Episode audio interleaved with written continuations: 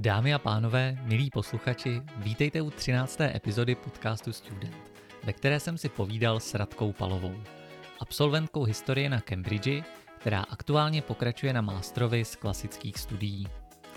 Když někdo řekne, že studuje na Cambridge, je to opravdu neskutečně skvělá vizitka o tom, že je v tom, co dělá, opravdu dobrý. Když je ale někdo na Cambridge nejlepší v ročníku, tak to jste opravdu extra klasa. A to je přesně příklad Radky. Dovolím si citovat, jak popisuje Radku jeden z tamních profesorů. An outstanding student, one of the most exceptional and hardest working students in recent memory, and a genuinely brilliant historian. K tomu asi není co dodat. V tomto díle jsme se bavili o tom, jaký je klíč k tomu získat ty nejlepší známky, proč se vůbec historií zapíváme, ale i také o otroctví, středomoří nebo proč je posekaný trávník produktem historického marketingu. No, sami uvidíte. Pohodlně se tedy usaďte a tady je slibovaný rozhovor. Přátelé, vítejte u další epizody Student Podcastu. Já jsem Vašek a dneska mám opět velkou radost, že vám můžu představit absolventku historie z Cambridgeské univerzity, která aktuálně půjde studovat Classics, takzvaná klasická studia na téže univerzitě, Radku Palovou. Díky moc, že jsi přišla. Ahoj, jsem ráda, že jsem tady. Mohla bys mi, prosím tě, z začátku objasnit, jak to tam funguje u vás s tou strukturou těch titulů, protože ty jdeš teďka studovat MPhil a to u nás vůbec není, je to tak? Mhm. Jo, takže univerzálně, když děláš v podstatě bakalářské studium, dostaneš BA. Nebo něco alternativního, ale dejme tomu, že BA. Fajn. Pak uh, magisterská studia v Anglii se, se liší uh, od našich. Zpravidla jsou jednoroční, některé hmm. jsou dvouroční. A, a můžeš mít buď MPhil, nebo MA, nebo ještě jedno, a teď si nemůžu vzpome- za boha vzpomenout. A, a pak z toho přímo jdeš na PhD. Mm. Jo? A teďka mluvím o humanitních vědách, protože to, co dělají třeba chemičtí inženýři, nemám absolutně tušení, co jsou ještě zmatenější tituly. něco jiného. Mm-hmm. Dobře. Ty se věnovala historii, teď jsi v Classics, to, že pořád zůstáváš v tom samém oboru. Co, když se takhle podíváš do zpátku, bylo nejdůležitější k tomu, aby ses vůbec na tu Cambridge dostala? Jo, uh, já jsem středová, takže úplně populace uh, studentů a s populací absolventů Cambridge se těžko protíná tam. Uh, uh, pro mě bylo zásadní to, že jsem se účastnila debatní ligy, když jsem chodila na střední školu. A, a na debatní lize jsem potkala a, chlapce, který zmínil, že a, existuje něco jako Akademie Discover a, na Slovensku. A já jsem nebyla technicky za to dostatečného věku na to, abych na Akademii Discovery jela a byla jsem dostatečně drzá, abych jim napsala e-mail a oni mě tam vzali tím pádem. Jako řekli, ano, můžeš se přihlásit, i když ještě v podstatě mi chyběl rok. A jela jsem na Discover a tam jsem poprvé potkala lidi, kteří mi řekli, nejenom, že jako někdo může jít studovat na Cambridge České republiky, fajn, ale že bych mohla já studovat na Cambridge. Super. Takže tehdy jsem, to bylo v podstatě předtím, než jsem začala střední. A pak jsem absolvovala střední, nějak prostě jsem z toho trošku ztratila jakoby i ten důraz na to. A pak jsem se účastnila ve svém třetím ročníku naprosto fenomenálního programu, který stále pokračuje, takže udělám malý plugin. Určitě. Který se jmenuje Experience Cambridge. Organizuje to Československé společenství uh, v Cambridge. A je to super program, který dovolí právě studentům z Česka a Slovenska přijet do Cambridge a zkusit si, jaké je to tam studovat na čtyři dny zhruba. A minulý rok jsme to museli organizovat pochopitelně online, ale klasicky jsme schopni právě studentům zaplatit letenky a ubytovat je a vzít je na různé večeře a na přednášky a tak dále. Což jsem absolvovala, byl to první ročník, přijela jsem tam, vstoupila jsem v podstatě do, do toho univerzitního města a věděla jsem, že to je kam chci jít. Mm-hmm. A z hlediska znalostního nebo vědomostního pro ten vstup nebo pro ty zkoušky na tu Cambridge, jak je to těžký, když se takhle koukáš? Myslím si, že z jedné strany je to velmi jednoduché, specificky z toho, že člověk nemusí mít specifickou base of knowledge. Jo? Nemusí, všichni, nemusíš mít prostě automaticky našprtanou druhou světovou válku nebo přemyslovce nebo něco takového. Není to jako přijímačky na to. Na druhou stranu je to velmi složité. Uh, tím, že to, co testují, je těžké nacvičit, jo? Takže pro historii zkoušky vypadají tak, že první člověk musí uh, předat jim svůj personal statement, jako všichni ostatní. A my k tomu přidáváme uh, dvě eseje, což je jednodušší pro studenty na školách typu PORK nebo podobně, kteří eseje píšou rád. Typická střední škola v Česku nepíše tyhle ty argumentační eseje, takže já jsem si je třeba musela dát dohromady. Sama byly hrozné, objektivně byly hrozné, ale myslím, že je takový testament k tomu, jak funguje ten systém, že to nevadilo. Jo? Že prostě se podívali, OK, ty eseje jsou hrozné, ale evidentně tam něco funguje a pozvali mě na ten uh, pohovor. Předtím se ještě musí absolvovat testy, které jsou, jestli jste někdy absolvoval, pane Vašku, ne, jestli, jestli jsi někdy absolvoval uh, eh, CAA a takové ty věci. Uh, to jsou ty jazykový. Uh-huh. Tak máš tam takovou sekci reading, tak v podstatě je to tohle, ale o hodně složitější. Takže dostaneš úrov, úryvky různých textů a musíš na to odpovědět otázky. A právě je to stavěné, aby to dělali i, prav, i rodilí angličtí mluvčí. Jo. Takže jako se nad tím fakt zasekneš. Plus to, co se mi na tom líbilo nejvíc, uh, je, že dostaneš dvě pasáže textu a porovnáváš je. Jako toho samého textu, nebo jako dvou různých textů a najdi rozdíly? Jsou to dvou, dvou různé texty, ale jedno téma. Takže já jsem třeba dostala otroctví v Africe v 18. století. Nemám tušení, co se děje v 18. století v Africe. Ja? Ale dostaneš dva úryvky textu a teďka je porovnáváš. OK, co je to za typ textu, kdo tohle to napsal, jak můžeme přemýšlet o tomhle typu textu. Je to objektivní text, je to, čím je to zaujatý text, co se člověk snaží říct s tím textem. Mm. Plus, co nám v skutečnosti říká, jak můžeme porovnat informace z textu, který můj první byl o nějakém prostě Bělochovi, který tam cestoval a psal o těch lidech, tak pochopitelně jako yikes si to přečteš.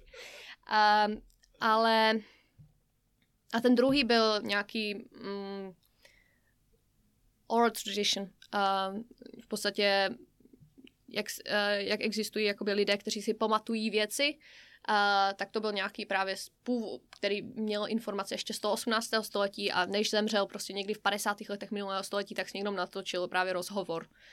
A porovnáváš tím pádem, co je to za zdroje a co za informace z nich můžeš získat. Takže na jednu stranu velmi jednoduché, nemusíš vědět nic o Africe, nemusíš se v životě nic naučit o Africe.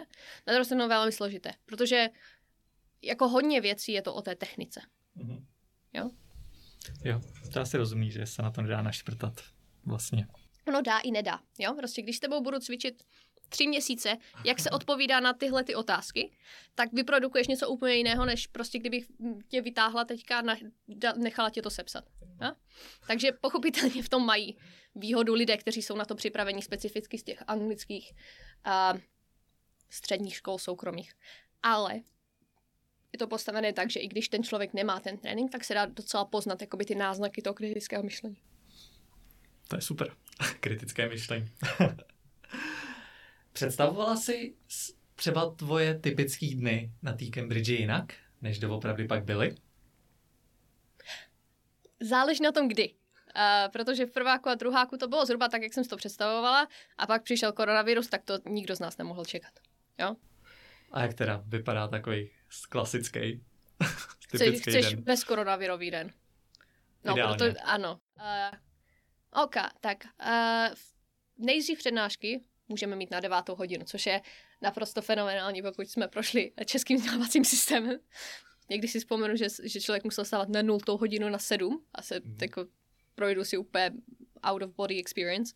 Ale takže na devátou přednášku Cambridge je malé město, ale pořád se hodí člověku kolo, takže valná většina studentů disponuje kolem a všude jezdí na kole, což je strašně fajn, jako já to mám ráda, akorát je to trošku nebezpečné, jako a většina studentů někdy havaruje. Fajn. Dojedeme na přednášku. Přednášky dvě, tři denně bych řekla, záleží na předmětu, to se týče mojí historie. Uh, pak uh, většinu času z toho dne člověk reálně stráví v knihovně, nebo s knížkami z knihovny, které si vypůjčí a odnes třeba do kavárny, jak ráda pracuji v kavárně, nebo k sobě do pokoje, nebo přímo v té knihovně, fajn. A večer může člověk dále pracovat, nebo můžeme mít různé druhy socializací. Takže věci, které jsem absolvovala třeba ve svém druháku, bylo jedno, bylo uh, hra, která byla uh, organizovaná celá v antické latině. Neměla jsem tucha, o čem mluvit, ale byly k tomu titulky, což bylo fenomenální. Jo? Nebo prostě třeba jsem dělala gymnastiku, jo? takže člověk může na kole si dojet do univerzitního centra. A to je v rámci nějakých studentských klubů tyhle ty aktivity všechno? Nebo mm-hmm. kdo to pořádá? Uh, nějaké akce pořádají samostatně i fakulty, takže uh, třeba přednášky, ráda chodím na přednášky, které jsou organizované uh, fakultními, takže můžu prostě si večer zajít. Řeknu, a zajímá mě strašně moc, uh, jak lidé přemýšlí o konektivitě mezi Indickým oceánem a Evropou v 8. století. Pokud chci, tak se zvednu a můžu jít na tuhle přednášku. Ale většina věcí pro undergrady dělají ostatní uh, undergrady. A to znamená, že třeba tu gymnastiku reálně organizují si studenti, jo? Takže tam přijdeme, musíme si připravit všechno náčiní, zase opak sklidit na konci. Ta latina, myslím, že tam zase měl nějaký profesor dozor, aby vyslovovali správně, ale zase je to hodně na iniciativě všech lidí, kteří tam jsou. A pokud člověk něco chce, tak se to pravidla dá zařídit. Rozumím. Jak jsi říkala, že většinu času trávíš s knížkama, čtením. Mm-hmm. Jsou pak ty zkoušky koncipované taky na tom, že opravdu musíš přečíst jako tisíce stránek, aby si ji pak dokázala zvládnout? Nemusíš přečíst tisíce stránek, ale z toho tisíce stránek musíš vědět, kterých je těch 30 stránek, který potřebuješ přečíst. A to nebude pro každého studenta stejné. Uh, ta zkouška je koncipovaná na tom, že dostaneš tělo literatury, kterou jako můžeš přečíst, ale pokud ji nečteš kriticky, ale jako budeme to slovo používat, Určitě. Uh, tak se nikam nedostaneš. Uh, jde o to, být schopen tu přečíst tu literaturu v tom limitovaném čase, který máš z pravidla týden, vytáhnout z toho to nejdůležitější a vědět, jak to nadspat do nějakého argumentu. A skrze tohle čtení by se měla připravit nejen na ten argument, který je zadaný v té přípravné eseji, ale na to celé téma. Takže dejme tomu, že mám téma uh, svatí muži v 6. století a 7. století. Jo? Mm-hmm. Uh, moje, uh, moje esej, kterou jsem na tom psala, bylo uh, jej manečky. Vášku, musíš mi dát chvilku, já si to nespomenu teďka. Uh, Kolik času chceš? Hmm. Co to bylo? Dej mi minutku, já se na to podívám. Jasně. Protože mě to trápí a teď si nemůžu Dokument, já mám, já mám úplně fenomenální složky. Takže všechno... Jsi skladuješ všechny eseje? Všechny. Všechny eseje, všechny články, takže můžu všechno dohledat ve chvíli, kdy to potřebuji. To je dobrý. Je to fajn, je to fajn, protože nám univerzita dala neomezený množství prostoru na disku.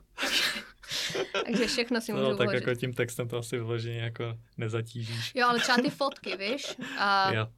Jako mám, tam, mám tam prostě dobrých 100 giga fotek, jo.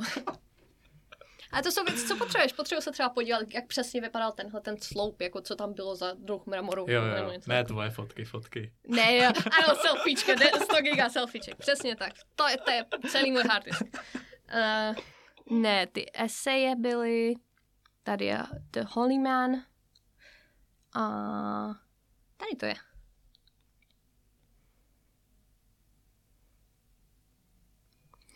OK. Takže ta esej byla o co se hrálo při reprezentaci asketiku. Tak to možná trošku usvětli, prosím, jenom, co je asketika. Asket, asket, asket v tomhle kontextu referuje specificky k fenoménu pozdní antiky a raného středověku, kdy máme lidi, kteří dělají velmi zvláštní věci. A jsou to třeba lidé, kteří vylezou na sloup a zůstanou tam 30 let. A pak tam i umřou, jo? A z toho se pak stane evi- e, svatý. Jsou to, nebo máme prostě lidé, kteří chodí, nemají nic na sobě, předlíkají se třeba za opačné pohlaví a předstírají, že v podstatě jsou chudí, ačkoliv jsou velmi bohatí.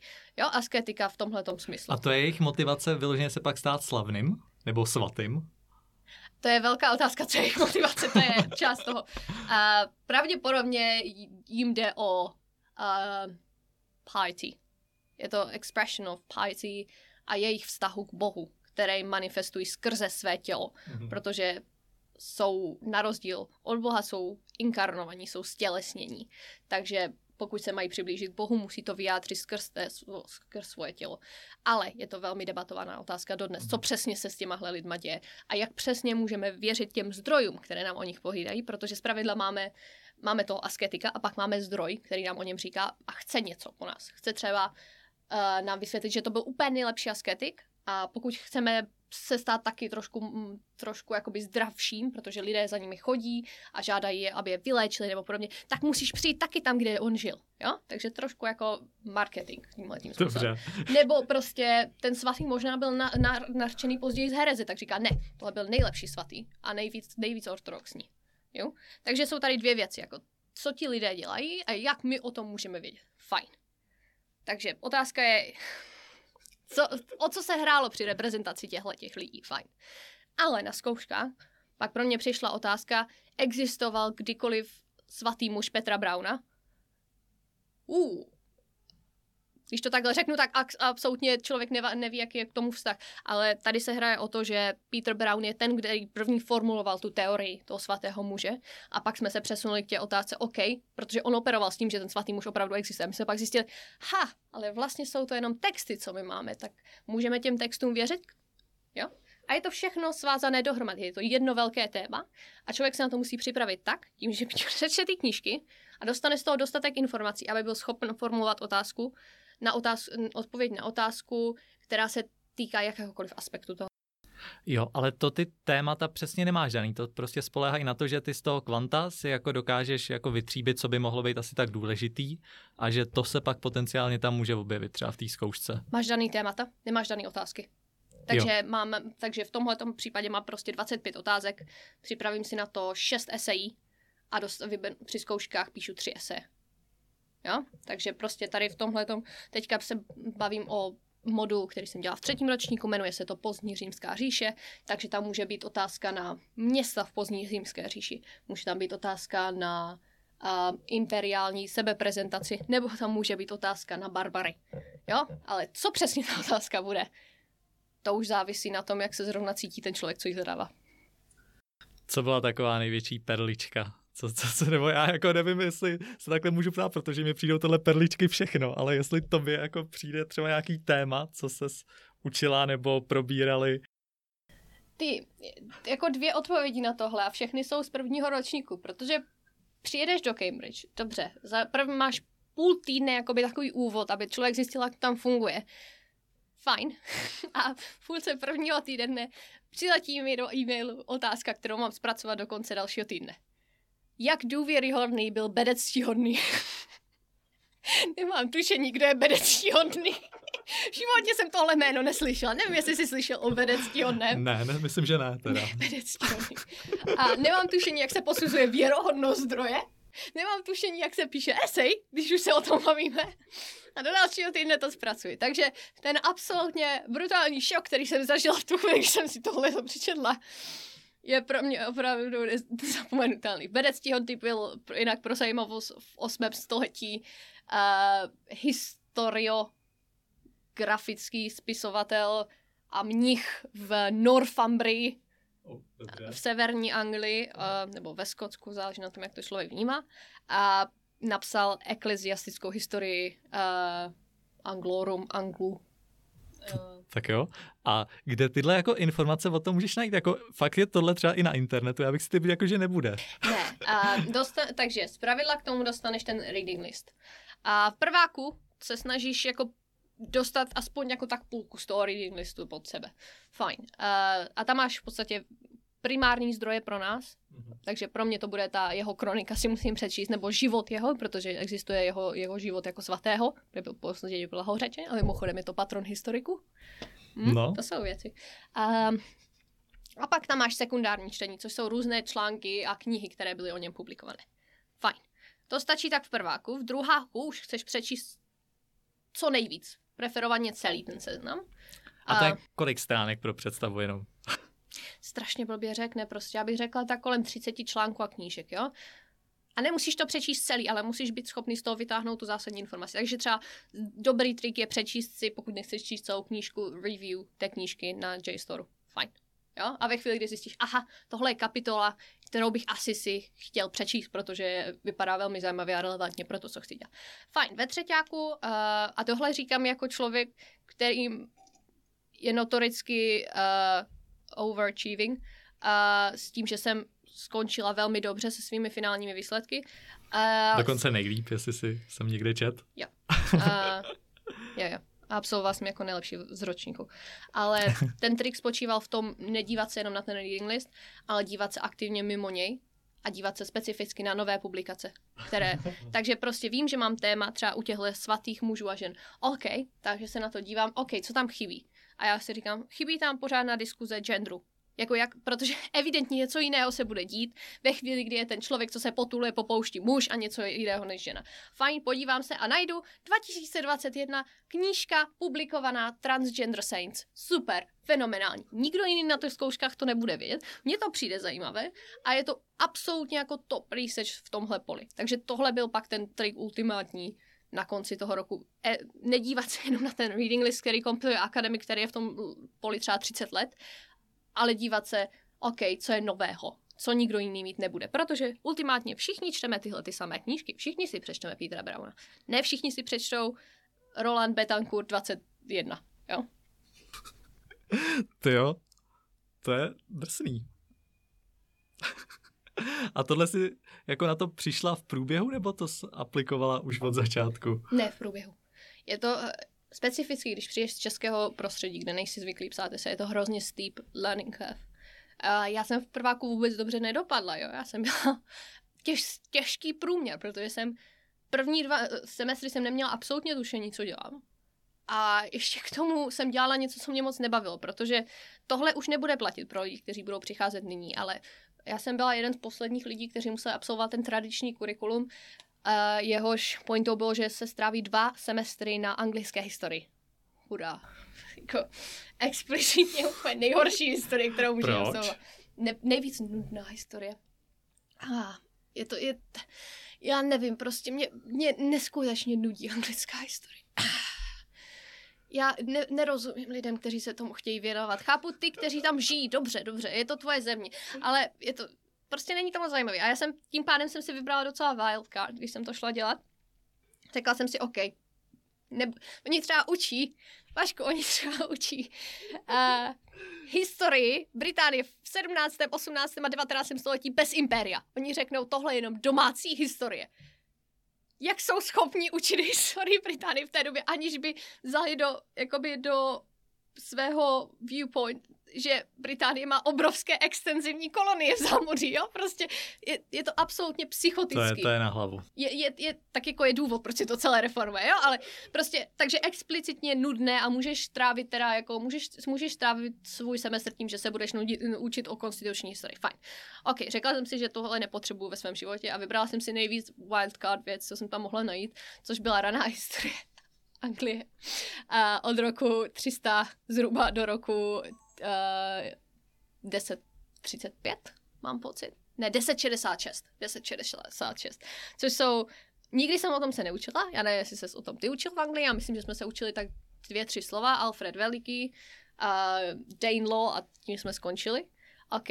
A teď jsem to absolvovala jako v rámci dvou ročníků asi nejvíc jako for learning experience celého toho roku, protože jsem o tom netušila absolutně nic.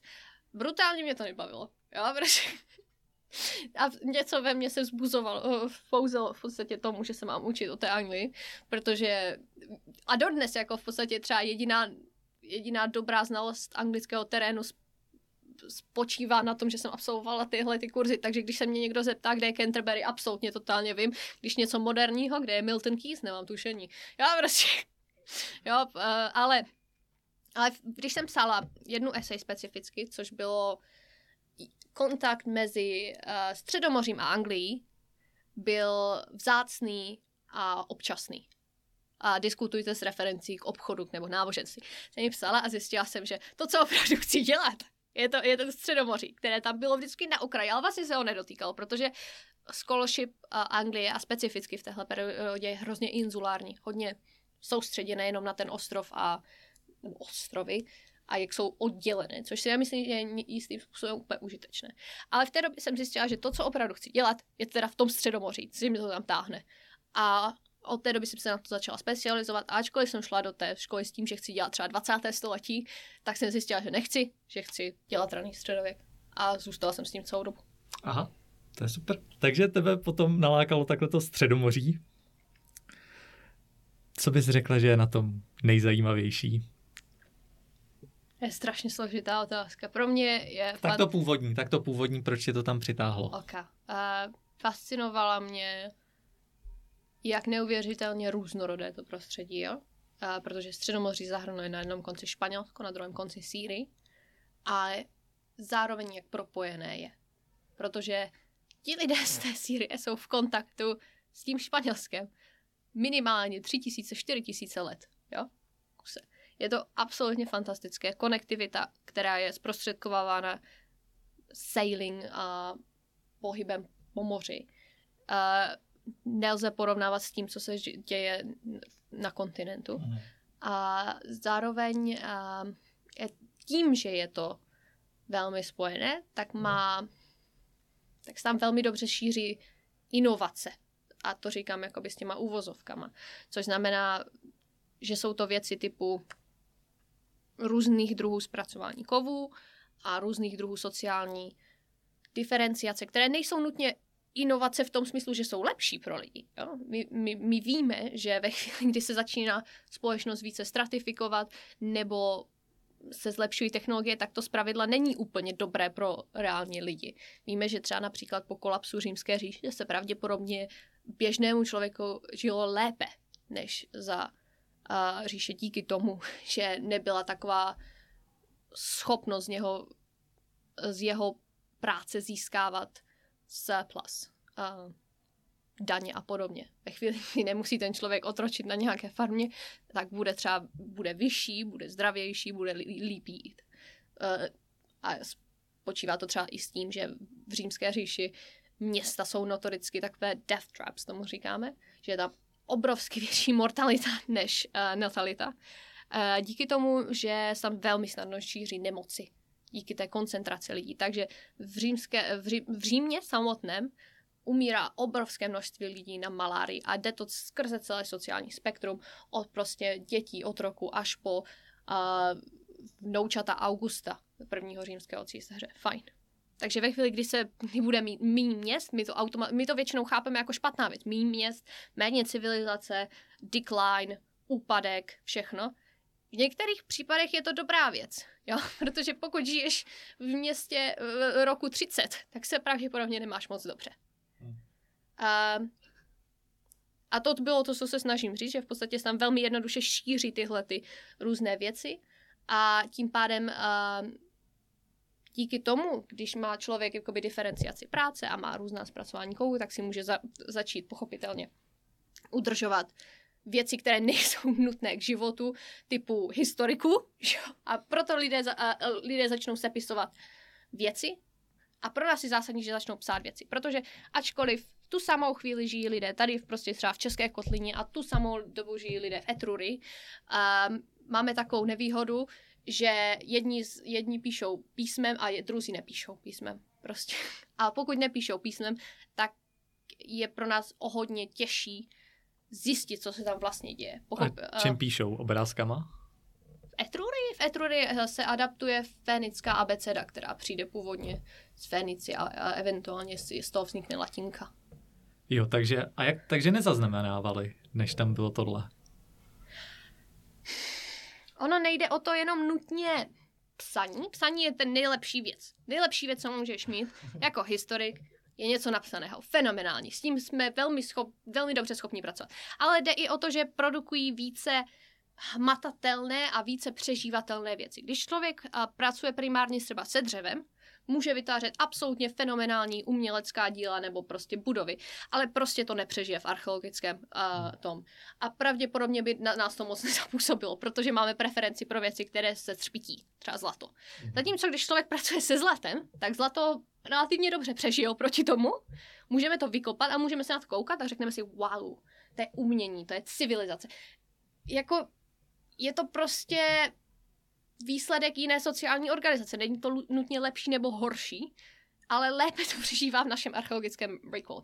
A díky tomu, že tyhle ty civilizace kolem Středozemního moře pracují s věcmi, které lépe přežívají a produkují technologie, které lépe přežívají. Máme tam větší souvislou historickou tradici, na kterou navazují jednak už ti lidé, kteří píšou ve třetím století, žijí s tím, že mají za sebou prostě tisíc let minimálně dokumentované literární tradice a tím pádem můžou dobře pracovat se svou minulostí oproti lidem, kteří žijí třeba ve Skandinávii, kteří také mají minulost. A my víme, že o té své minulosti mluví, ale mají podstatně zmapovanou úplně jiným způsobem. A pro nás, kteří se zabýváme empirickými daty, my chceme vědět, co se stalo, je to problém. A to je jedna z věcí, se která se historie teďka potýká v podstatě, jak pracujeme s daty, jak se vyrovnáváme s tím, že spousta věcí prostě empiricky říct nejde. Specificky třeba, co můžeme říct o tom, co dělali lidé ve chvíli, kdy nemáme textuální rekordy. Víme třeba, nebo třeba, kdy máme text, uh, textuální zdroje o tom, že tihle lidé nosili tyto typy látky a máme třeba obrázky lidí, jak nosí látky, ale nemáme ty látky samostatně. Co může říct o tom, jak ty látky vypadaly, jak lidé se cítili hodně těch látek, jak je nosili, co s nimi dělali. Jo, je to... A pochopitelně je to hrozně subjektivní. A to je jedna právě z těch velkých inovací, na kterou jsme přišli za posledních 30-40 let, že historie je vždycky, notorick, eh, vždycky subjektivní. Nikdy nebude empirická. Chápu. Jak je takhle pro tebe důležitý znát ten jejich původní jazyk? Jak to myslíš? Jestli mířím tím, jestli já vím, že ty umíš latinsky, nebo učí se, učí se takhle v rámci historie latina i starořečtina, mm-hmm. tak je to opravdu nezbytný k tomu, abys tomu do lépe porozuměla? Záleží na tom přesně, co chceš dělat. Takže pro historiky na základním levelu nemusíme se učit žádný jazyk, ale můžeme. Což je velká výhoda. Závisí to kolej nad kolej, ale pro mě to znamenalo, že jsem mohla mít od prvního ročníku latinu a od třetího ročníku jsem k tomu přidala uh, starořečtinu. Fajn, super. Je to pokud člověk na tom pracuje jenom na tom bakalářském úrovni a pak chce jít pracovat třeba jako právník, tak to v podstatě není nutné. Jo, jako prostě, uh, a záleží taky na tom, co pracuje. Něco, když pracuji já s 6. a 7. stoletím, kde se bez těchto dvou jazyků neobejdu. Něco jiného, když pracujeme na 19. Imperiál, 19. století imperiální historie Británie, kdy nám asi bude stačit angličtina. Jo. Ale pokud člověk chce dělat výzkum na akademické úrovni, tak potřebuje být schopen přečíst ty zdroje v tom originále. A jak se ti líbí ty jazyky? Uh, podívej, já mám spoustu kamarádů, kteří milují upřímně latinu, já ji úplně nemusím. Uh, pro mě je latina hodně jakoby trošku jako pucle, když to čteš. Specific, a to se týká specificky klasické latiny, protože zase, když řeknu latina, tak to popisuje jazyk, který, kterým se mluví minimálně 500 let před naším letopočtem, neli díl. A, a posléze se jim mluví až do novověku. Jo, prostě. Takže když porovnáš ty druhy jazyku, eh, ty druhy latiny, tak je něco úplně jiného, když čteš uh, Cicera, je něco jiného, když čteš Augustína, něco jiného, když budeš číst 9. století zázraky mm, nevím, uh, BDho, když bude jo. někdo psát o v 9. A že se to jako bude lišit gramatikou nebo těma slovama, co používají? Oboje. Jo. Uh, takže třeba um, jedna věc, na které teďka pracuji, jsou zázraky Gregoryho Stur, uh, který jsou velmi dobře zpracované, je to velmi zajímavá kolekce. Gregory je takový zvláštní člověk, je to biskup, uh, dá dohromady kolekci zázraků, jak se lidé uzdravili po kontaktu se svatým, je to, je to velmi známá věc. A Gregory píše velmi zvláštní latinou. Používá jiné slova, než jsme zvyklí. Je to, je to zhruba 6. století. A zároveň prostě dělá trošku jiné věci, než bychom čekali s tím syntaxem. A často se to interpretuje, o, on vlastně neumí latinsky. A předpokládám, že umí latinsky líp než já, protože reálně tím mluvil celý svůj život. Dobře. Prostě s tou latinou dělá jiné věci. Používá jiné pády, než jsme zvyklí. Takže třeba místo uh, ablativu občas, uh, což je šestý pád, uh, je to trošku jiný pád než český, protože my máme šestý pád O komočem. Uh, o komočem, ale není to, in, je to instrumentál. Máme instrumentál, je to trošku jiné použití. OK, je to šestý pád, používá se, zhruba bych to, používá se to zhruba jako šestý a sedmý, dejme to. A tady mě někdo, kdyby to někdo slyšel, kdo umí, kdo je jo, jako právě zná latinu, to je v pohodě, tak to je v pohodě. budu popravená, ale dobře. Uh, tak používám místo toho akuzativ, což je čtvrtý pád, což je většinou předmět té věty. Jo. jo? Takže když to člověk čte, tak se občas zarazí a přemýšlí, co vlastně se tam děje fajn. Mám to pořád radši než klasickou latinu, která se fakt čte jako hádanka, jo? Pro, specificky třeba poezie je z tomhle ohledu nejhorší, protože v latině může být slovo sled jakýkoliv. Je úplně jedno. Takže ten člověk klidně si třískne, jako první si hodí nějaký dativ, který říká komu čemu, a pak si tam hodí uh, ten předmět, pak si vzpomene, že by mohl dát třeba jakoby podmět, pak si tam hodí hromadu věcí, které se vztahují zpátky k tomu předmětu, pak si tam třeba hodí ještě nějaké eh, přídavné jméno, které charakterizuje ten podmět a pak dá sloveso třeba. A to je ještě dobrá věta, jo. Takže a když to pak čteš, tak eh, často to spočívá v tom, že, se, že si to přečteš, nemáš absolutně tušení, co tam děje, ok, vezmeš si třeba tušku a uspořádáš si to zpátky a pak si to přeložíš. Jo? Což není úplně ideální, jako i tomu někteří lidé teďka propagují způsob učení latiny, který je jakoby živého jazyka, že v podstatě mluví latinsky, což je taky zajímavý způsob, jak se ten jazyk naučit.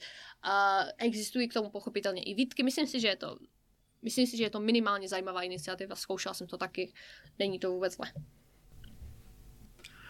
Je nějaká feature těchto těch starších jazyků, která by se ti třeba líbila, kdyby byla i v těch našich novodobějších? Hmm. Ne. Jo? Vy, vymysleli ne. jsme to líp. Uh, podívej, uh, ty jazyky jsou zpravidla složitější, než to, nebo minimálně gramaticky složitější než to, co používáme. Protože eventuálně se z latiny pochopitelně vyvine moderní italština, že jo? Nebo ze starověké řečtiny, kterou mám radši než latinu, ta aktuálně, ta zní jako, že lidé s tím by mohli mluvit, je to fajn, mám to ráda, uh, se vyvine moderní řečtina. A v tom průběhu toho ztratí třeba určité pády. Jo, takže, takže řečtina se z pěti pádů dostane, myslím, na čtyři a, a ztratí různé gramatické formy, třeba příšestí různá takové věci.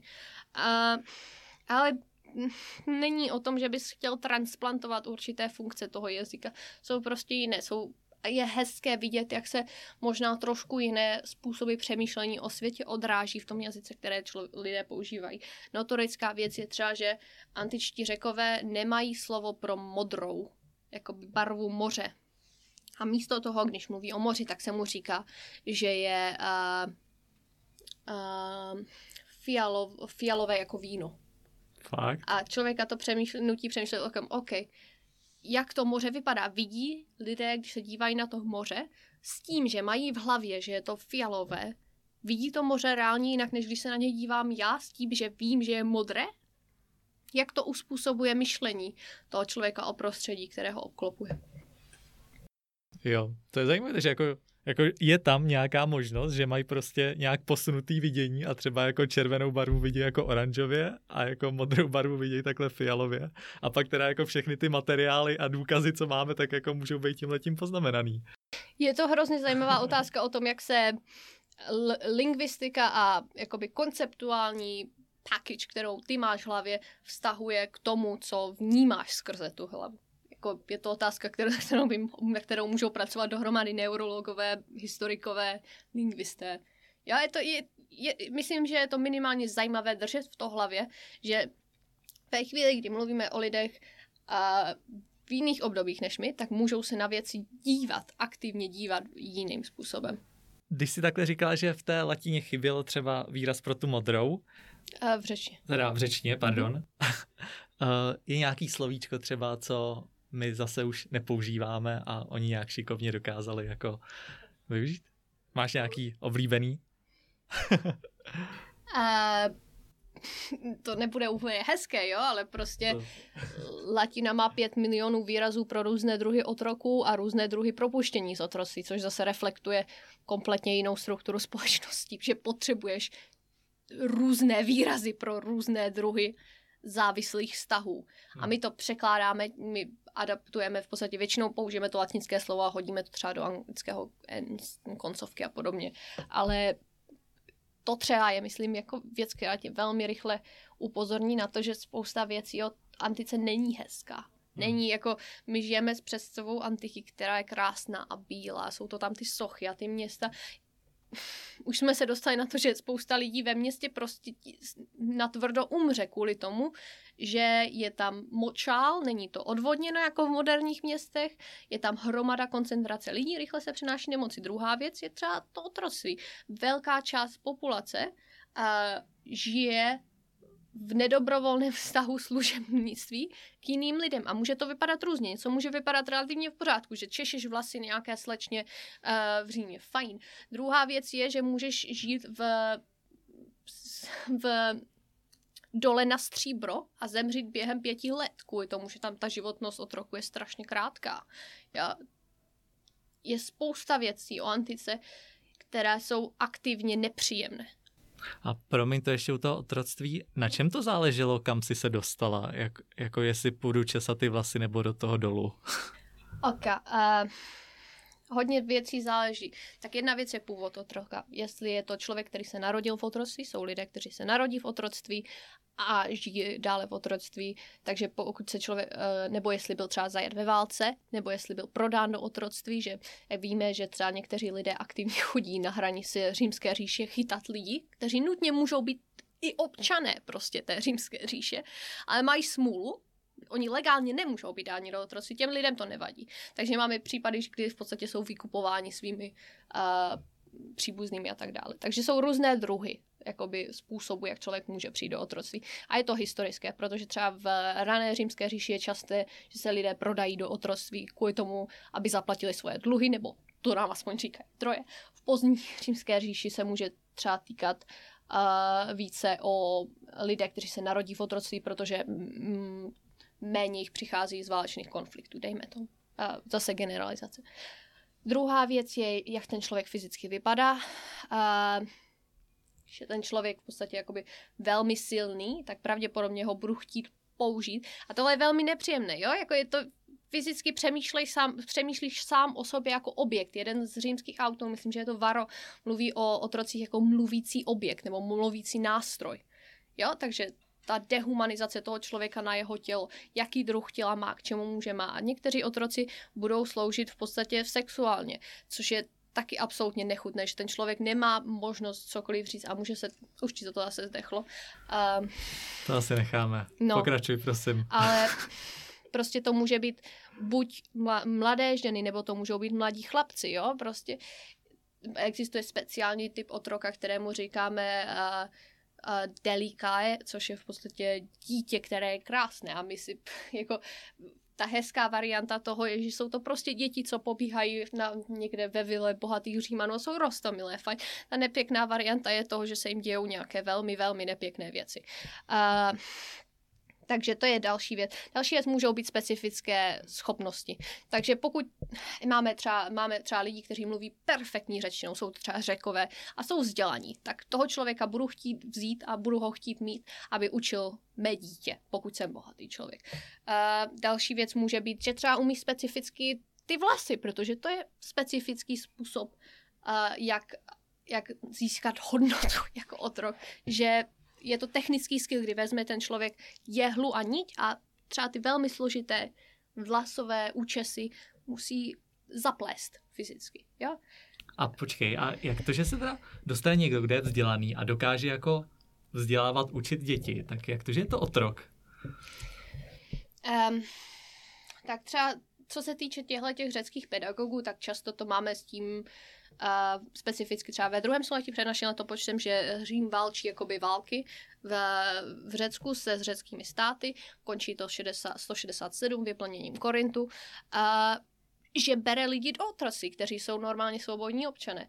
Takže třeba takovým způsobem se člověk může dostat, ale třeba taky může mít obrovskou smůlu. Jo, prostě... jako blbý čas na blbém místě a někdo ho čapnul, jo. Já a máme spoustu jakoby, legálních případů, které se zabývají tím, že někdo tvrdí, že vlastně není otrok. Já jsem svobodný římský občan, se to snaží prokázat, jo? Jako, a to máme i z, z Řecka. Teďka mluvím specificky o římském způsobu otroctví, což je v podstatě to, co zajímá víc mě. Ale je to neskutečně obrovský systém s mnoha fakty, které jsou do toho zapletené a s mnoha dopady, protože když přemýšlím, jednak můžeš přemýšlet samo, o samostné zkušenosti otrocí, jak se člověk cítí jako otrok, to je jedna velká část práce. Tra, druhá věc můžeš přemýšlet, OK, jak se člověk cítí, když vlastní otroky, protože jedna věc je, že jsi bohatý majitel vily, máš 300 otroků, kteří se všude pohybují a ten člověk není nikdy sám. Jo? Víme, že třeba i když je na toaletě, tak s ním někdo je neustále ten člověk je někým oklopen. Jaký to má vztah k tomu, jak ti lidé vnímají svět. A nebo něco jiného je, pokud si prostě nějaký keramik, keramický producent, máš jednoho svého otroka, který ti pomáhá normálně s tím, eh, s vyráběním nějakých talířů, máš manželku, máš tři děti a všichni spíte v jednom pokoji. Bude to zase úplně jiný vztah, jo? A to, pak se třeba můžeš dívat, jaký to má vztah na ekonomiku, jak vlastně funguje římská říše ve chvíli, kdy máš obrovské procento lidí v, v řetězech de facto. A metaforicky taky.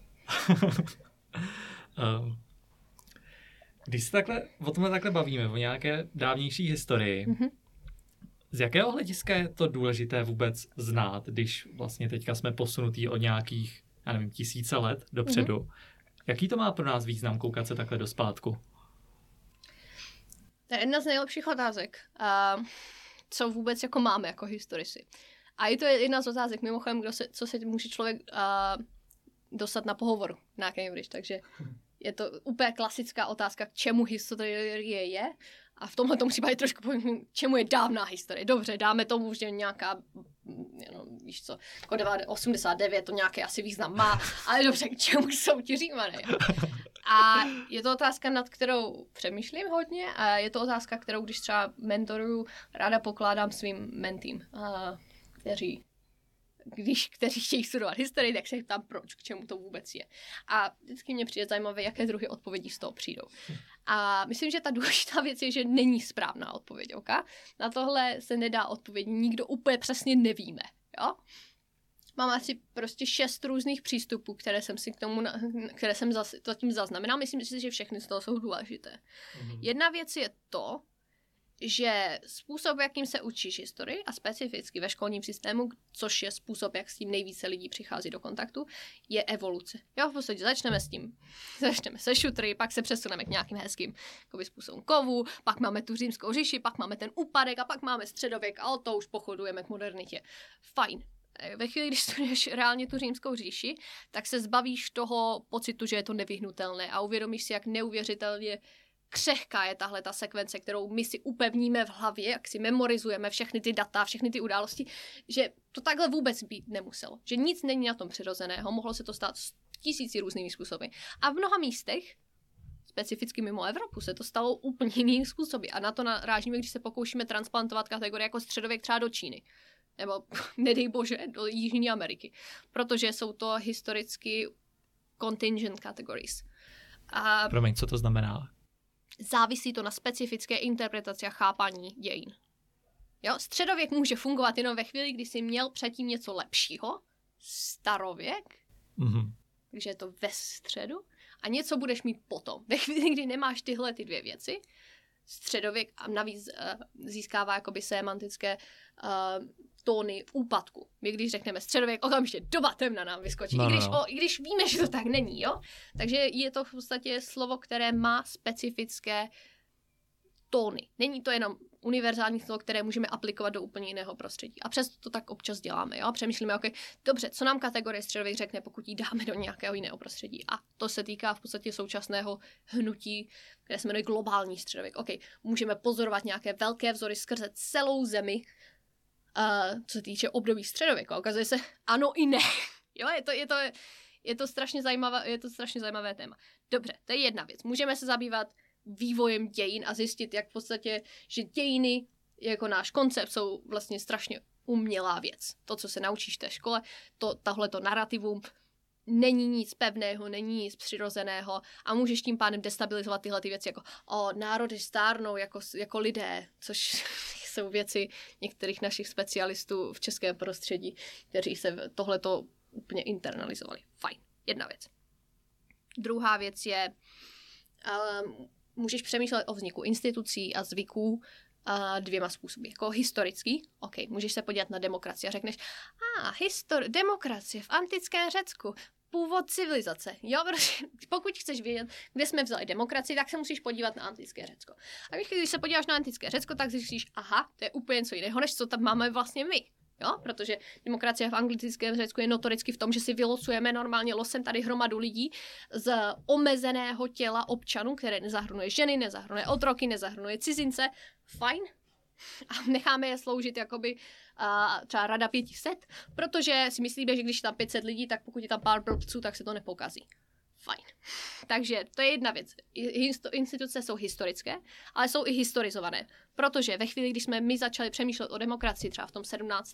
16. století, tak jsme aktivně přemýšleli s modely z antické minulosti. Když přemýšlí Rousseau o tom, jak funguje svět, nebo když přemýšlí Locke a Hobbes, přemýšlí s modely antické civilizace a ze středověké civilizace s tím, přemýšlí o tom, jak, jaká je jejich přítomnost ke vztahu s tím. Takže když třeba Hobbes, ne, přečte, předtím, než Hobbes napíše Leviatana, tak si přečte Tukidida, přečte si jeho Peloponeskou válku. A v Peloponeské válce je velmi krásná sekce o moru. Té době v Londýně probíhá morová epidemie. Takže Hobbes přeloží Tukidida, přeloží tuhletu pasáž a aktivně ji překládá do moderní angličtiny s tím, že používá moderní anglické termíny, které jsou, které nahrazují, nejsou ekvivalentní a které podle něho lépe popisují tuhle tu situaci. A ve chvíli, kdy začne psát Leviatana, tím pádem přemýšlí i o těchto věcech. Přemýšlí tím, že je vzdělaný na těchto těch věcech. Takže naše instituce jsou jednak historické, demokracie, ale historizované, protože my přemýšlíme o nich v tomhletom historickém kontextu. Další věc, co můžeme říct, je, že historie nám nabízí alternativy. Okay? Nabízí nám v podstatě tu věc se zastavit a říct, a demokracie je vlastně velmi zvláštní věc. Když se nad tím zamyslíš, tak ji praktikují řekové po nějakých, já nevím, možná 100 let, pak to zmizí, pak si to... Kde jsme to vlastně na to přišli? Destabilizuje tu, to naše přesvědčení, že tyhle ty věci v našem světě jsou přirozené a samozřejmě. A třeba je to zajímavé u u genderu si myslím, že je to velmi zajímavé, protože a máme vždycky takovou tu teorii, ano, žena vždycky od pravěku sedí a stará se o děti a šije oblečení, zatímco muž loví. Když se podíváme na různé druhy civilizací, tak najdeme neskutečně různorodé modely vztahů mužů a žen a žen a žen a mužů a mužů a mužů s lidmi, kteří nejsou ani mužové a ženy a tak dále, jo. Najdeme prostě uh, civilizace, které mají model aktivně čtvrtého pohlaví třeba, nebo třetí a třetího a čtvrtého, jo, prostě na, najdeme civilizace, které mají pohlaví, které vlastně je charakteristické tím, že není ani jedno pohlaví, což třeba pro nás v, Římě, v římské a byzantské říši je specificky eunuchové. Zabýváme se tím, OK, co uděláme ve chvíli, kdy máme třídu lidí, kteří jsou charakteristické absencí pohlaví svého. Počkej, ale tohle já si myslím, že jako až teďka nějak jako novodobě, to už tyhle ty třetí, čtvrtý pohlaví řešili už dřív. Jasně, tak ve chvíli uh, ve velké části římského světa, řeckého světa, byzantského světa, arabského světa máš po celou dobu trvání třídu lidí, kteří ne, nejsou ani muži a nejsou ani ženy, jsou to eunuchové, jsou to kastrovaní v podstatě muži. Ale nejsou chápáni jako muži, Jo? Hmm. Máme byzantské polemiky, které se zabývají tím, že třeba říkají, a eunuchové mají nejhorší druhy muž, nejhorší, nejhorší charakteristiky mužů a nejhorší charakteristiky žen. To je aktivně třetí druh pohlaví, který je strašně složitý pro spoustu lidí, speciálně třeba pro křesťanské teology se snaží jako, OK, co s nimi uděláme, jako Adam, Eva, to, kam pasují ti lidé, jo? A máme třeba problém, uh, máme třeba problém, pokud jsme římané, s hermafrodity, protože víme, že se aktivně lidí, uh, rodí lidé, kteří jsou viditelně odlišní tím, že disponují pohlavními znaky obou pohlaví. Pro římany je to třeba problém, tím, že ve chvíli, kdy se takový člověk narodí, tak řeknou, katastrofa, musíme obětovat Bohu, musíme tohleto dítě zabít, hodit třeba někam do, do, do moře a musíme po, po, předvádět oči, očistné, uh, očistné rituály a tak dále. Jo? Takže tam to ukazuje, že třeba něco, co si myslíme, že je velmi samozřejmé, není samozřejmě. A může to být i taková blbost jako trávník, usekaný trávník, že má si historickou kontingenci, že to není samozřejmé, že přijde před barák a je trávník hezky posekaný, že je to produkt specifického marketingu v 20. století. Fajn. A počkej, po... počkej, pro, posekaný trávník je produkt historického marketingu. No, Uh, to, to je jedna z věcí, která si pamatuju ze svých prvních přednášek v prváku, že prostě Borec přišel a říkal, OK, představte si posekaný trávník. Posekaný trávník uh, se stal velmi, velmi populární mezi domácnosti v Americe jenom ve 20. století kvůli tomu, že chtěli prodávat sekačky za prvé a za druhé chtěli prodávat jakoby tu vizi toho sofistikovaného života. Protože předtím si to jedině mohli dovolit jakoby velmi bohatí lidé, kteří máš pak ty anglické trávníky. Okay. A teď začali právě, každý by měl být svůj trávník krásný. Což vytvoří úplně nové, jakoby no, úplně nový druh uh, demand, Jo, že lidé chtějí mít, OK, chci mít tenhle trávník, vytvořit to nové potřeby třeba pro ty sekačky a pro pesticidy a podobné věci. Jo, je to, je to divná věc objektivně, že by lidé měli být posekaný trávník. Valná většina lidí v historii v životě ani nenapadlo posekat si trávník. Jo? OK, a když se můžeme bavit jako prostě, proč ještě to studovat? Vidíš, já, mám, já, já, já, já jdu hezky po svých jo. normálně důvodech. Uh, Myslím si, že je to super v tom, že historii používáme neustále jako vzor a alegorii. Když se mluvilo o migrační krizi, tak se neustále mluvilo třeba o tom, o pádu římské říše a barbarech jsme měli, tak mám krásné prostě screenshoty různých článků, který to porovnávali. Když se bavíme, teďka, když jsme se bavili o koronaviru, tak jsme měli ten notoricky krásný výrok jedné paní ministrině o tom, že je to horší než druhá světová válka nebo coko. Jo, prostě historie neustále nám slouží jako vz, z, jakoby vzor, a jako alegorie, se kterou můžeme porovnat svoje vztahy. A když ji reálně studujeme, tak zjistíme, OK, proč vlastně máme tuhle tu alegorii? Proč je napadne přirovnávat něco k pádu římské říše nebo k holokaustu? Jak tyhle ty obrazy historické jsou tvořeny naším engagement s těmihle koncepty a s těmihle myšlenkami a zároveň jako co můžeme vědět něco, co se reálně stalo, můžeme vědět, jestli je to vhodné porovnání nebo není vhodné porovnání, co vlastně znamená mít vhodné porovnání. A úplně poslední důvod, který si myslím, proč, proč je takováhle historie užitečná studovat, je, že je to prostě zajímavé. Jako spoustu lidí zajímá, co se dělo v roce prostě nula. Má, máme obrovské turistické cíle typu Akropole v Řecku, Kolosea v Římě, které všichni lidé znají a obrovské množství lidí každý rok je navštěvuje. A koupí si tam třeba magnetek s obrázkem kolosa, nebo si vyfotí fotku s gladiátorem. Díváme se na filmy typu Ridley Scott Gladiátor, díváme se na filmy o Vikingzích, máme tu enormně populární TV eh, show. Lidé, lidé z pravidla mají rádi historii a je to zajímavá věc. A je to důvod, proč bychom to měli dělat, protože nás to baví. To je fair odpověď. a co byl konkrétní důvod pro tebe? Já si nepamatuju, kdyby mě nebavila historie. Já si pamatuju, že jsem byla v první třídě a těšila jsem se, že půjdu do školy a budu, budu studovat historii. A pak jsem zjistila, že máme vlastivědu. Že jo? A vlastivěda to je půlka historie a půlka, uh, půlka toho. půlka zeměpisu, takže jsem byla brutálně zklamaná, když jsme se začali učit. Takže pro mě historie vždycky byla zajímavá. A myslím, že jedna z věcí, která může člověka nejvíc inspirovat k tomu, aby se zajímalo o historii, jsou právě cestování a turistika, která neskutečně stimuluje tenhle ten zájem o historii. A ať už je mediovaná skrze třeba fantastické věci typu hry o trůny, nebo je to fyzicky tenhle obrovské sloupy nějakého chrámu na délu, na který koukáš a přemýšlíš, a to by byl hezký obrázek na Instagram. Jo, prostě není špatný způsob, jak se dostat do kontaktu s historií. A je neustále kolem nás. Já si vzpomínám, že ty si říkal, že někdo z historií jde studovat úplně něco jiného, nebo pak jde, jde mm-hmm. pracovat někam úplně jinam. Kam míříš ty? No, já mířím vyloženě na akademickou dráhu. Uh, myslím si, že je důležité zdůraznit právě to, jak je jiný systém vysokého vzdělávání ve Velké Británii kvůli tomu, že spousta lidí, menší počet posledními pár roky, ale spousta lidí jde pracovat přímo po bakaláři. A historie v tomhle případě není žádná úplně výjimka. Máme, dívala jsem se na nějaké statistiky teďka nedávno a máme prostě 94% zaměstnanost 6 měsíců po absolvování, jo.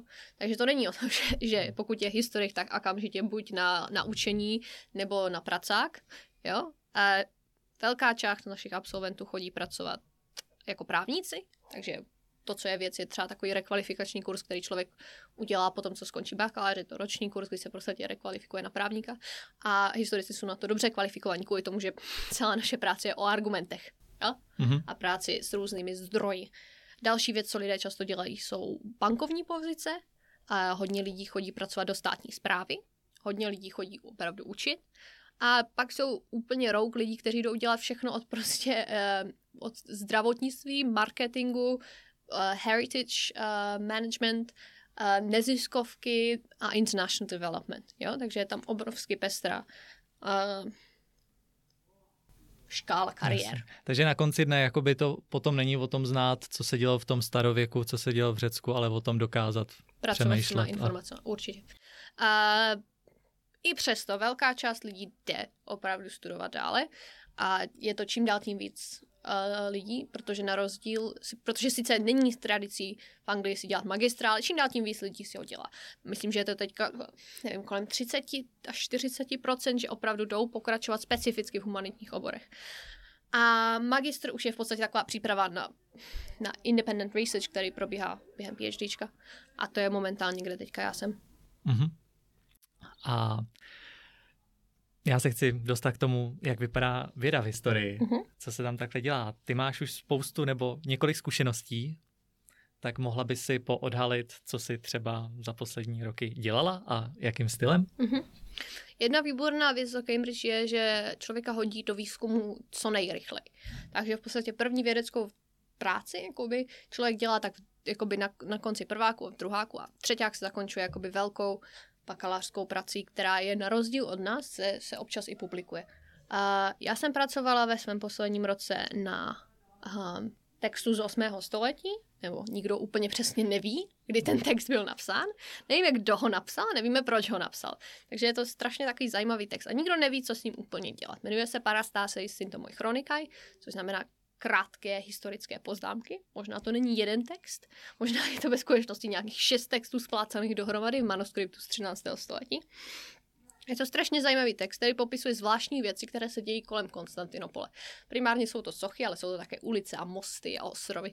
Takže třeba jeden úryvek spočívá v tom, uh, stála tady socha v téhle pevnosti a když byl, když byl požár, tak ta socha nezhořela fajn, pokračujeme dále. Dál, další odstavec kompletně nevztahuje se k tomu a řekne, tady byl ostrov. Ten ostrov byl začarovaný císařovnou Verenou, ale Justinian mu přikázal v vodě se o něj omít a pak se potopil.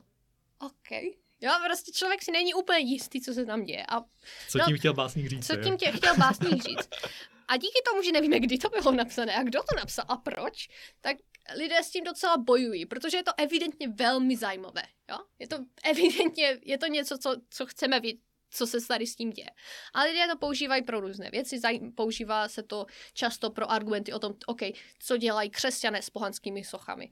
To je taková notorická věc, co se s tím dělá. A já si myslím, že je to docela nuda, protože evidentně se tam děje o hodně víc věcí, než tahle ta redukce na a tohle o tom, jak křesťané zacházejí s pohanskými sochami.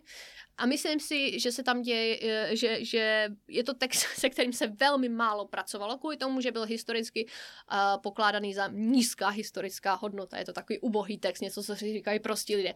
Evidentně ne. Ví, víme v současnosti, že to pravděpodobně napsal někdo vysoce vzdělaný. Jo, takže co nám to říká o té společnosti. Může nám to říct cokoliv o čem, takže to byla v podstatě moje výzkumná práce, když jsem navrhla novou interpretaci tohohle textu. A kvůli tomu, že je tam omezený rozsah, tak pochopitelně jsem to omezila na tři témata. Zabývala jsem se první, jaká je role císaře, co nám to může říct o císařích v Konstantinopoli a jedním z mých argumentů bylo, že zatímco typicky máme přístup k zdrojím od císaři, který produkuje ten kruh kolem císaře a jakoby v podstatě elita. Tady máme někoho, kdo, kdo se může dívat na císař, tady máme někoho o některé lidi, kteří se dívají na některé věci, které jsou spojené s císařem velmi skepticky. Jo, takže máme tady prostě skupinu filozofů, kteří se schromáží v hypodromu a hádají se s císařem a kritizují ho, že je v podstatě neschopný trošku. A druhá věc, kterou jsem se zabývala, bylo, OK, co můžeme říct o tom prostředí, ve kterém se ti lidé pohybují. Jak funguje životní prostředí Konstantinopol, co se tam vlastně děje. A ta jedna věc, kterou si myslím, že je klíčová, kterou nikdo nebere uh, v potaz, nebo nebral dosud, je to, že ta knížka je založená na tom, že objekty mizí. Neustále se v té knížce stává, že nějaký objekt se potopí, nebo že se rozpadne, někdo ho ukradne, uh, je rozstaven. Jo, prostě je to prostředí, kde věci se neustále mění a ztrácí se, ale přesto trvá na tom, že ty věci se ve skutečnosti nikdy nestratí. Když řekne, že se ten objekt potopil, tak zápětí řekne, a je to stále v tomhle přístavu potopené. Nebo pokud řekne, OK, a tenhle ten byl rozstavený, a byl rozstavený do mincí, které vynosíte kolem sebe. Takže ty objekty jsou neustále s těmi lidmi. Já myslím si, že to říká strašně zajímavé věci o tom, jak někteří lidé navazují vztah se svým životním prostředím a s objekty kolem nich a se svou minulostí, která je neustále přítomná v, tomhle, v textu. Člověk ní nemůže uniknout. Fajn. A třetí věc, kterou jsem se zabývala, je, dobře, co to je? Protože většina lidí začíná vás otázkou, OK, co to je, a pak na základě toho použiju jako důkaz. Já jsem začínala s tím, můžeme se podívat na nějaké věci, co to dělá, a pak se zabývat tím, co to je, když budeme vědět něco o tom. A argumentovala jsem, že v podstatě velmi podobné věci, co tenhle ten text dělá, jsou podobné hagiografii, takže příběhům o svatý. Jo, dává ti to, hagiografie se často píše, aby nabídla lidem možnosti práce s kultovními místy. Řekne ti, OK, co ten světec byl, co dělal, proč by se měl přijít podívat tam. A je to něco, co se čte. Jo? O textech v, ve středověku musíme často přemýšlet o něčem, co je čteno nahlas, co si nečteš, když sedíš někde v koutku a čteš si knížečku, někdo to přečítá aktivně. A něco podobného Parastásis dělá. Říká ti to, jak máš zacházet s tím městem, co se v tom městě děje. Jo? A je to práce, ke které bych se ráda vrátila, protože je to relativně zanedbávaný text. A myslím si, že nám nabízí okno do trošku jiné Byzance, než na kterou jsme zvyklí, taková plná těch císařů a zaseklých uh, ceremoniálu a církve. Tohle je velmi zvláštní prostor. A není to úplně, není to pochopitelně reprezentativní toho všeho, co se děje, ale je to zase jiné okýnko, které můžeme otevřít. A uvidíme z toho jenom část, pochopitelně, ale uh, je to zajímavé. A takhle když vlastně takhle něco máš a máš teda na tím udělat nějakou práci, tak jakoby ten největší přínos, to je tam, že se na to koukneš jako z jiného pohledu, nebo že prostě propojíš nějakou znalost, kterou máš a jako na, dokážeš to hezky navázat na právě to tvoje téma. Ok, tak to, o čem budu teďka specificky mluvit, je práce s raným středověkem a práce s antikou. Protože my jsme trošku jiní od ostatních disciplín. My máme omezené množství zdrojů. My prostě, my, je velmi, velmi nepravděpodobné, že objevíme nový text Cicera. Nebo, nebo že objevíme nový manuskript. Stává se to, jo? Pořád občas něco vytáhneme nového, ale by and large máme v podstatě to, co máme a musíme se s tím naučit pracovat. Je to po, máme postupně trošku víc textů, jak se dostáváme do vysokého středověku, ale nejsme porovnatelní s novověkem, kdy lidé mají reálně víc zdrojů, než kdykoliv můžeme zpracovat. Jo, tam je takové obrovské množství materiálu. Takže ve chvíli, kdy mám prostě tři zdroje textuální, které se zabývají daným stoletím a danou zemí, plus hromadu archeologie, což je jediná věc, která se bude měnit neustále. Každý každý rok v podstatě přináší nové věci, které se dozvíme z archeologie, neustále se to mění. Na rozdíl od nás, když si najdeme, když najdeme Cicera, tak to bude normálně světová událost, jo, prostě jednou za 200 let, je to možná, nevím. Uh, dobře, tak tohle to máme. Tak to kouzlo je v tom zjistit, co s tím teda můžeme udělat nového. Můžeme na něco nového přijít s tím materiálem, který máme, můžeme se na něj podívat jinak, můžeme ho dát do vztahu s něčím, na co jsme se ještě nedívali a můžeme tím pootevřít trošku jiné okénko. Takže třeba mo- moje supervizorka, která teďka publikovala knížku, má práci, která se zabývá Římem po Římu. Co se stane římským městům po tom, co spadne římská říše? Úplně klasická otázka. Navsána na to bylo milion publikací. Máme archeologii, ta se sice míní, a pak máme textuální zprávy a podobně. To, co ona udělá, je, že vzala charty, které zahrnují informace o vlastnictví, jak si předávají lidé věci. A řekne, podívejte se, často máme takovou teorii, že ve chvíli, kdy se v archeologii objeví věstva takové černé hlíny, říká se tomu dark earth, je to značka opuštění. Je to značka toho, že se tohle to přestalo používat, že to, že to někdo třeba vyraboval nebo to zhořelo a už tam nikdo není.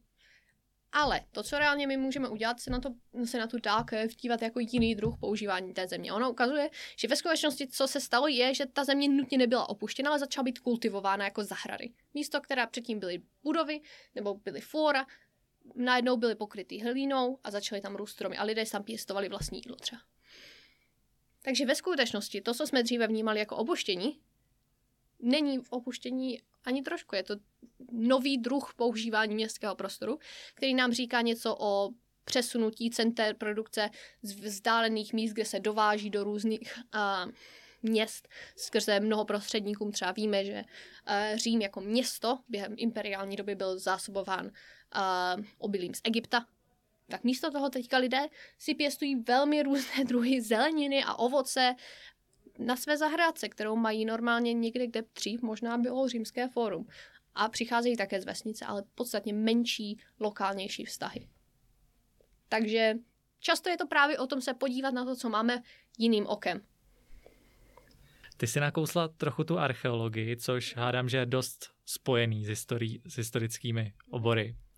A ty to máš taky určitě svoji zkušenost, protože jsi byla na vím, že výjezdech v Římě, v Řecku, Mhm. kde si pracovala i v muzeích. Mhm. Jo, uh, takže já jsem primárně historik. Uh, pokud bych chtěla studovat archeologii, tak bych šla studovat archeologii, ale já, já řeknu uh, něco mírně heretického.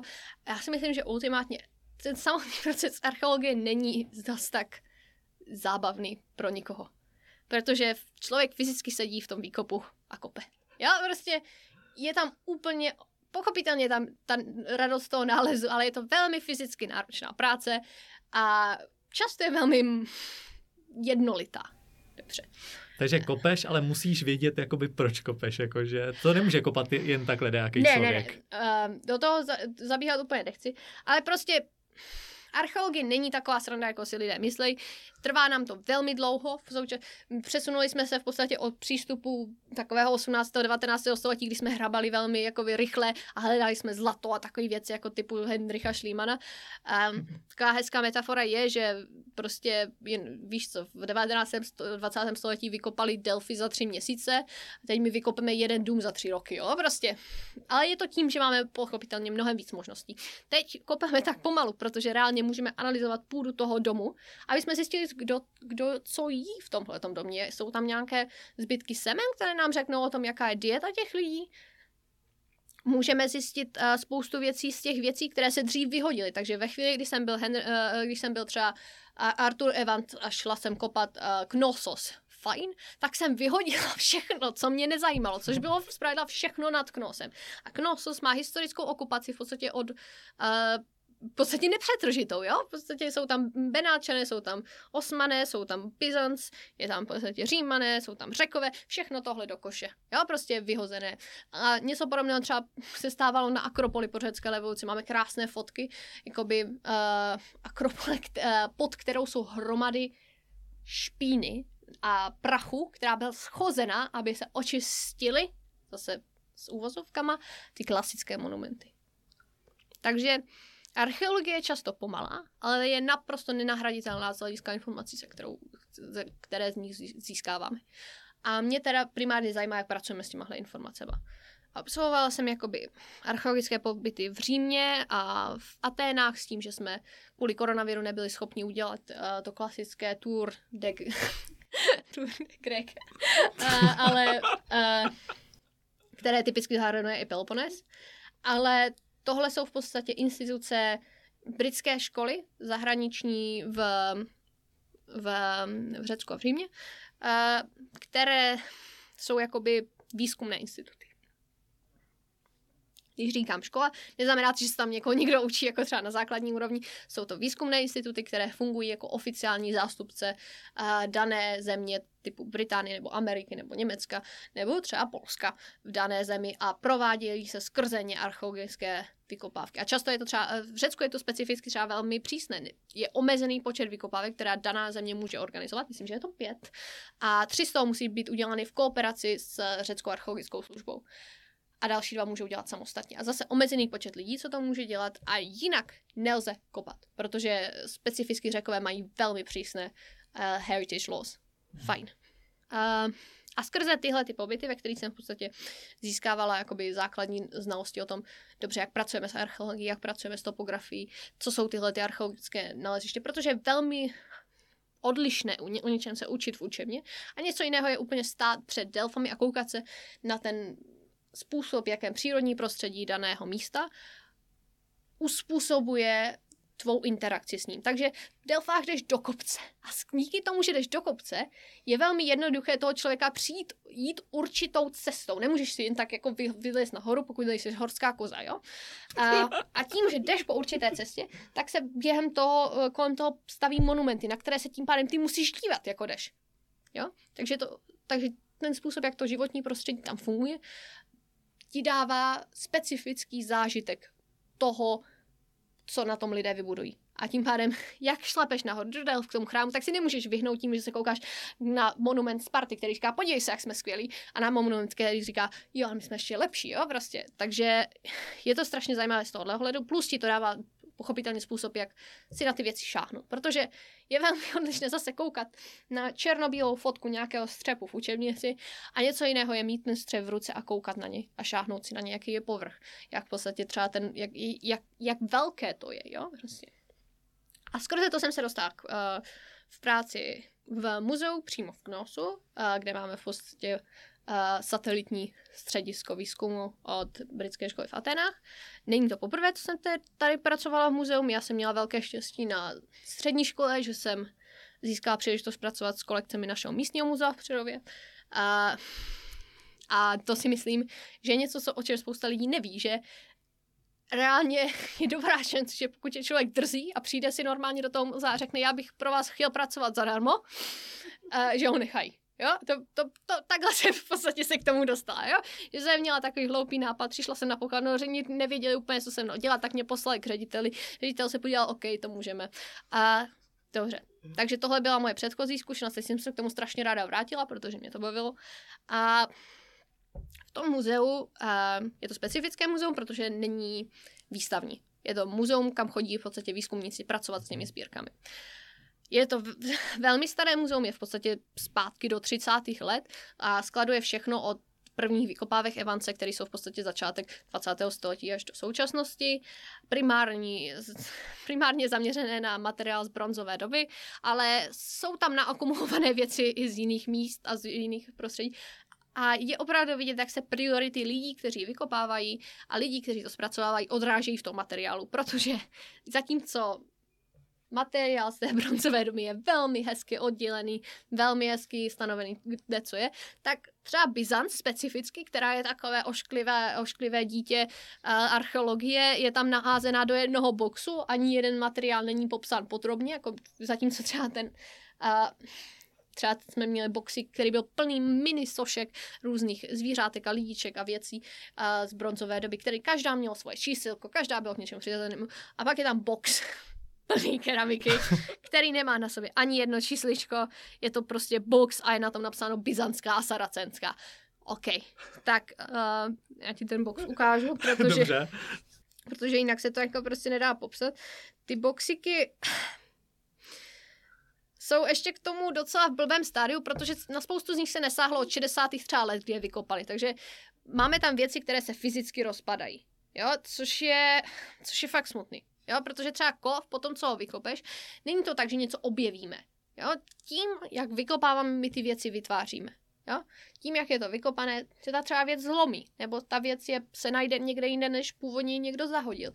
Takže a pak tím, jak je uchováváme ty věci, jak je vytváříme. Takže třeba, když vykopeme železný šroubek a pořádně ho nezachováme, tak on se rozpadne za těch 50 let. Jo? Takže ten box pak třeba vypadá takhle.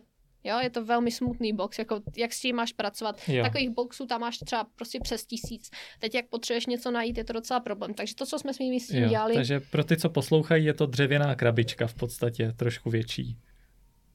Bez víka bez s nečitelným písmem, s malým písmem. A takže tam jsou jako naskládané všechny ty věci, co by mohly být potenciálně pro vás zajímavé a vy potřebujete se v tom prohrabat a jo. najít. Takže to, co my jsme v tom muzeu momentálně dělali, je, že jsme všechno digitalizovali, všechno jsme v podstatě tomu znovu přidali čísla, zkontrolovali jsme, jestli to reálně v té krabici je, protože na to nikdo 50 let nesáhl. Uh, zabalili jsme to znova, zabalili jsme to v podstatě do jakoby igelitu, který se snad nerozpadne, na rozdíl od těch plast, eh, papírových sáčků, ve kterým to je.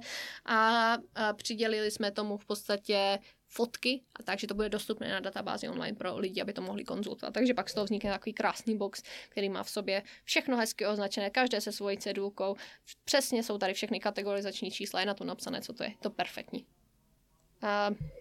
Takže, jo, takže jaký uklízení po, po dřívějších Jo, já si myslím, že je to neskutečně užitečná práce, protože tím reálně produkujeme ty věci, se kterými lidé budou pracovat. Tohle, to, co jsme mi dělali, vytvoří ten archeologický záznam, Aha. se kterým někdo, kdo třeba nebude moc přijet do toho knosu, bude pracovat nebo skrze to, jak my vytvoříme tenhle záznam, se k tomu budou dostávat lidé. A když to nevytvoříme správně, tak se třeba k tomu materiálu nedostanou a nebudou vědět, že existuje. Takže by to bylo jako kdyby ten materiál neexistoval. Spousta z toho je nepublikované, spousta z toho fakt s tím lidé nezacházeli. A když jsme se třeba podívali na spoustu z toho, tak jsme zjistili, že je tam problém, protože tady, máme krásný prostě soubor byzantský bylo to napsané byzantské a saracenské.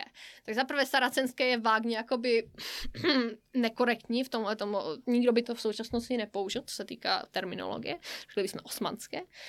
Je to krásná sbírka prostě keramiky, je barevná, je malovaná a prostě evidentně ti lidé, co vykopali, byli, zjistili jsme, že to byli bro, uh, bronze, bronze Age archaeologists, uh, nevěděli, co s tím mají dělat, protože to v životě neviděli. Tak to třískli do té krabice, všechno dohromady, nazdar, čau. A teďka jsme se k tomu znovu dostali a dívali jsme se na to. A ve skutečnosti to není byzantské, není, je, je to všechno raně moderní perioda, až na jedno. Myslím si, myslím, myslím si, že tohle je možná nejranější, možná 14. století. Taková mhm. krásně modrá keramika.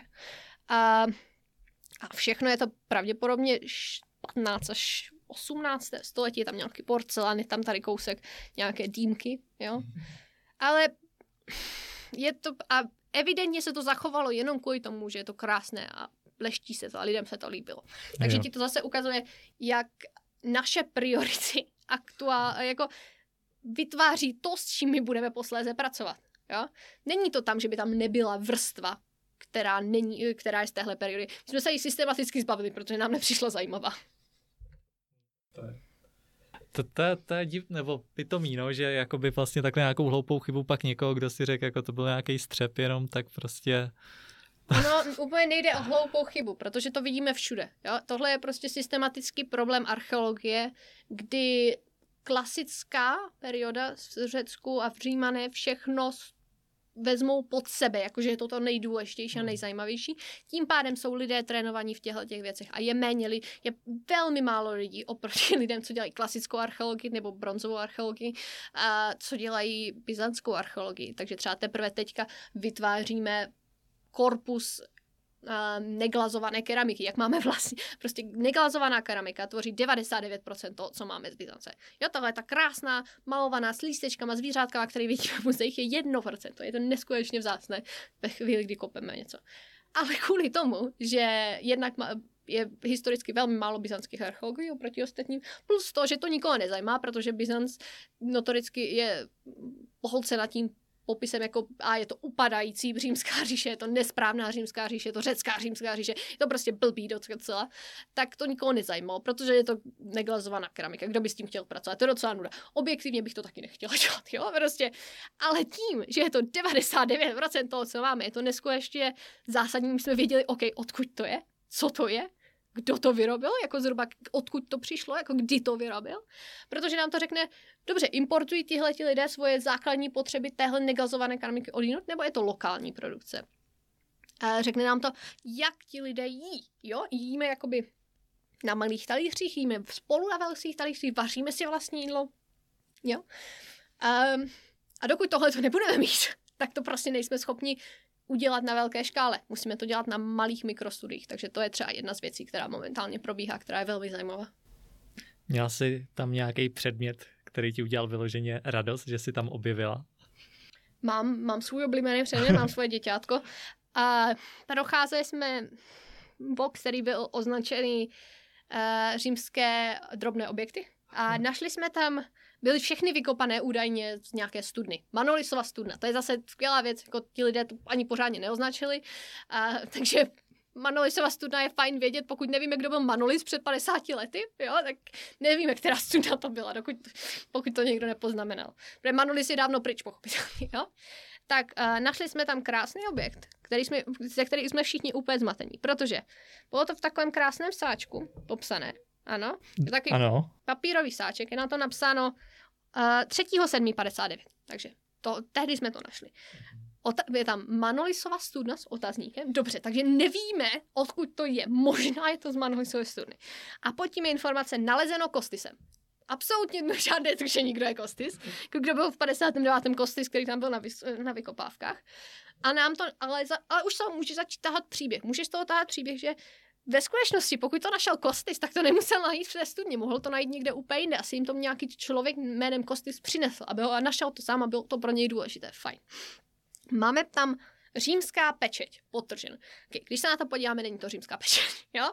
Je to taková nádherná malá kamie, ženský profil na červeném pozadí a kolem toho zase bílá, je to asi sklo, analyzovali jsme to, ne, nemáme na to prostředky, protože jsme notoricky underfundovaní.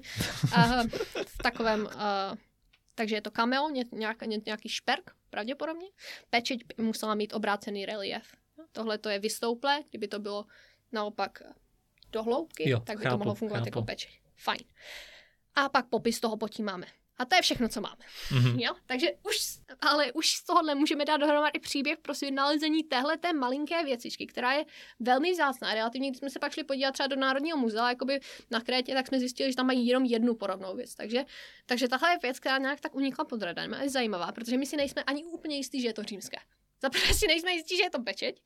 Myslíme si, že to není pečeť. Ale tohle, víme, že během vykopávek existoval velmi živý uh, průmysl vyrábění uh, fakes, uh, který se pak donášeli nebo prodávali těm, kteří to vykopávali. Speciálně Evans byl tím proslulý, prostě valná většina minojských figurinek, které najdeme uh, v zahraničních muzeích, jsou uh, elaborátní fakes, které vyrobili lidé, kteří s ním pracovali, protože se podívali, a Arturovi by se líbila nějaká slovovirová figurka. On, on, on, byl takový jako nadšený z toho, tak prostě úplně se moc neptal, řekl, oh, fenomenální, a prostě a je jich spousta po různých muzeích. Fajn. Takže tohle by teoreticky, já si nejsem tím jistá úplně, nejsem expert na tyhle kameny, takže jsem nejsem schopná říct, budu se o tom bavit na univerzitě, až se budu teďka vracet. Tohle by teoreticky mohla být i jakoby moderní věc 19. 20. století. Jo, prostě nejsme si úplně jistí, co se tady s ním děje. Ale je to malý příběh v téhle tom úplně maličkém objektu, který je menší, v podstatě, to je velikost možná tvého jakoby nechtu. Jo, mm-hmm. je mhm. to malinká věc. Jo. Ale je v tom prostě krásný lidský a historický příběh. Perfektní. Jak spěje vývoj výzkumu té historie? Přidávají se nové technologie, přidávají se nové metody? Určitě. Tak jednak se nám mění priority. To je, co se týká historie jako vědy začínají nás zajímat trošku jiné věci, než nás zajímají v minulosti. Zabýváme se věcmi, na které jsme předtím jako úplně jako nadšení nebyli. Takže jedna z velkých věcí je třeba globalizace. Existuje nějaká globalizace ve středověku? Můžeme mluvit o globálních kontaktech? A, a odpověď je ano i ne. Pochopitelně třeba dálkový obchod z pravidla probíhá jenom v elitních jako top elitních věcech. Třeba najdeme byzantské koruny v Japonsku, jo, ale to jsou outliers, není to velmi regulární. Ale najdeme i prostě věci, které zasáhnou běžného člověka. Takže kadidlo, které člověk potká na té bohoslužbě, když jde do toho kostela třeba jednou za rok, dobře, jednou za rok, přijde někde z Ománu, musí projít nějakou cestu, takže začínáme se zabývat těmi globálními příběhy. Další věc, kterou se zabýváme stále více, je životní prostředí. Jak lidé pracují se životním prostředím, jak lidé vnímají životní prostředí a jak s ním vytvářejí vztahy. Což je pochopitelně věc ovlivněná současností. Historie je neustále ovlivňována našimi současnými prioritami. Vždycky nás zajímá to, co se děje v současnosti. Takže a tohle se bude neustále měnit. Jo? To, co nás zajímá, za 50 let bude něco úplně jiného. A poslední z těch velkých trendů, který třeba můžeme zmínit, je migrace. Zajímá nás příběhy lidské migrace, zajímá mě, jak ji můžeme konceptualizovat, zajímá, mě, zajímá nás, jak můžeme popřemýšlet o těch příbězích, které byly často malovány velmi v rasových termínech, když se zamyslíme třeba ta, ten obraz jako barbarů, kteří se žerou na bílé římské sloupy, jo, prostě je nevyhnutelně i rasio, ra, rasový v tomhle tom ohledu. A zajímá nás, jak můžeme mluvit o těchto příbězích jinak. A zajímá nás, co můžeme jiného zjistit. Druhá věc jsou nové technologie, které nám umožňují nové druhy analýzy a nové druhy zpracování dat. Takže, a ty se týčou, týkají v podstatě archeologie i historie, protože specificky pro nás jsou v, v raném středověku jsou nevyhnutelně uh, propletené spolu. A jedna věc je digitalizace, o které už jsem mluvila, to, že máme přístup k obrovskému množství materiálu nyní online, aniž by ten člověk fyzicky musel třeba doputovat do toho knosu z Chicaga nebo něco takového, Plus máme obrovské databáze, máme třeba databázy latinských inskripcí, což znamená, že člověk nemusí jít z těch, těch 50 knížek, které to publikují. Jo? Předtím už, už byl zázrak, že jsme to měli všechny knížky, v těch, všechny, všechny ty věci v té, v té jedné knížce, která sice existuje v 50 různých uh, volumes, byl už malý zázrak. Ale teď fyzicky si člověk může sednout k tomu počítači, najít si tu uh, databázi na internetu a vyhledat si všechny inskripce, třeba dejme tomu ze Salerna ze druhého století. Úplně fantastické. Tohle mění reálně způsob, jakým jsou lidé schopni dělat výzkum. Stává se to podstatně více efektivní. Na druhou stranu to přichází s vlastními biases, třeba to, že prostě co na té databázi není, ten člověk nenajde. Jo? A spousta věcí se na těchto databázích není. Takže na tom aktivně neustále pracujeme. A také pochopitelně to, co budeš vidět ty, jak si člověk přináší vlastní biases, které jsou uh, v researches do prostředku, se kterými pracuje v digitálním světě. Fajn. A teď k těm více trošku vzrušujícím technickým věcem. Jedna z věcí, která je strašně zajímavá, je GPR, což je v podstatě Ground Penetrating Radar, což nyní použí, začínáme používat k tomu, aby jsme dělali vykopávky, aniž bychom něco vykopali. Takže máme poprvé třeba zmapované kompletní město Faleri Novi v Itálii, aniž bychom do toho kopli. Víme, jak to město vypadalo. Je to fantastické. Pochopitelně v tom budou omily, protože třeba občas se nám stane, že zaznamenáme něco, co je trubka, uh, místo toho, co je uh, to um, stěna. A je to pochopitelně nejšikovnější na místech, které nejsou obydlené, jo, prostě které nemají sustained occupation jako Řím. A, ale je to prostě absolutní průlom tohle, že mám první město, které takhle bylo zpracovaného a tohle dělali právě lidi z naší fakulty, takže jsme na to velmi pišní. Další věc, co můžeme, je GIS, což v podstatě jsou systémy, které simulují kontakty mezi lidmi. Můžeme se podívat, tím, že vložíme do toho data, můžeme se podívat, jak probíhají kontakty mezi třeba ostrovy v době železné v, v Římě. A můžeme se podívat na tyhle ty networks v různých kontextech. A třeba jeden způsob, kterým to bylo strašně zajímavě použité nedávno, je to, že hm, slečna analyzovala uh, kult uh, Jupitera Dolicheneského, což je strašně zvláštní kult. Nic o něm nevíme prakticky, nic o něm není skoro napsané. Fajn. Uh, a dívala se na tom, jak inskripce z tohohle nám ukazují jakoby network těch lidí, kteří se pohybovali po tom římském světě a díky tomu řekla vlastně, kým byl kdo vlastně přinášel nápady o tomhle kultu, jak se tyhle ty mm, lidé byli v kontaktu, jak se dostával tohleto náboženství možná ze Sýrie pak přes uh, Dácii až do Británie. Jo? Prostě jsou strašně zajímavé věci, které nám zase přemýšl- dovolí přemýšlet úplně jinak. A pak pochopitelně jsou takové klasické věci typu 3D modeling, s tím pracujeme hodně, což nám když se fyzi- je něco jiného přečíst si popis města a něco jiného ho vidět fyzicky na tom 3D plánku. Něco jiného, uh, něco jiného je zase DNA analysis. Je to je to taková komplikovaná věc, to zase DNA analysis, protože na jednu stranu je to super, že nám to řekne třeba, kde ten člověk vyrostl, nemůže, zase má to své limity, které a čím dál tím jsme si to více vědomi, nemůže nám to říct nic o tom, jak se ten člověk cítí sám o sobě, jak se vnímá. Může nám říct, jestli ten člověk byl třeba anatomicky nebo se, uh, in terms of sex, jestli to byl muž nebo žena. Nemůže nám říct nic o tom, jak se ten člověk identifikoval. Takže všechny tyhle ty věci, včetně těch networks, GPR, mají svoje chyby a musí být používány s jistou opatrností. Ale je tady spousta potenciálu a spousta nových věcí, na které je možné se těšit. No, tak to je super. Úplně na závěr. Mm-hmm. Mě napadlo to, co se určitě takhle za ty tři roky na té Cambridge, co teďka byla se naučila, tak to je jako hrozný určitě kvantum věcí. Dokázala by si jako představit, jak moc se teďka lišíš od té doby, než si na tu Cambridge šla? Je, je důležité se zamyslet nad tím, jak dáváš dohromady kategorii protože je spousta věcí, které se mění. Něco je o tom, jakým způsobem člověk sám sebe vnímá. Další věc je reálně o tom, co získáš za kontakty a vědomosti. Myslím si, že Cambridge je vystaví takovému množství různých vlivů, a se kterými bys nikdy nepřišel do kontaktu v českém prostředí. A to se týká prostě lidí, kteří jsou a, mezi mými kamarádi je prostě ateistická muslimka z Turecka, nebo praktikující právnička z Austrálie, nebo uh, kamarád, který je napůl Kanaďan a vyrostl ve Velké Británii. Jo, prostě a to je jen a všichni mají trošku jiné sociální situace, jiné priority, jiné pohled na věc a je to neuvěřitelně zajímavé.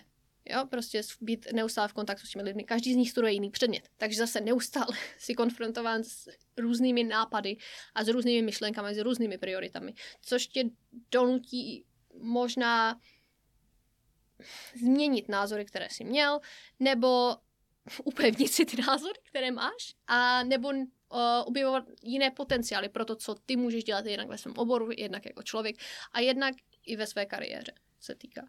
Takže tohle je další věc. A třetí věc je pochopitelně to, že Cambridge je ultimátně o tom, že ti dovolí dělat to, co fakt máš rád. A to je vždycky ta nejzásadnější věc, kterou si myslím, že se často podcení v honbě za tím jménem té prestižní univerzity, je, že primárně jde o to dělat to, co chceš dělat.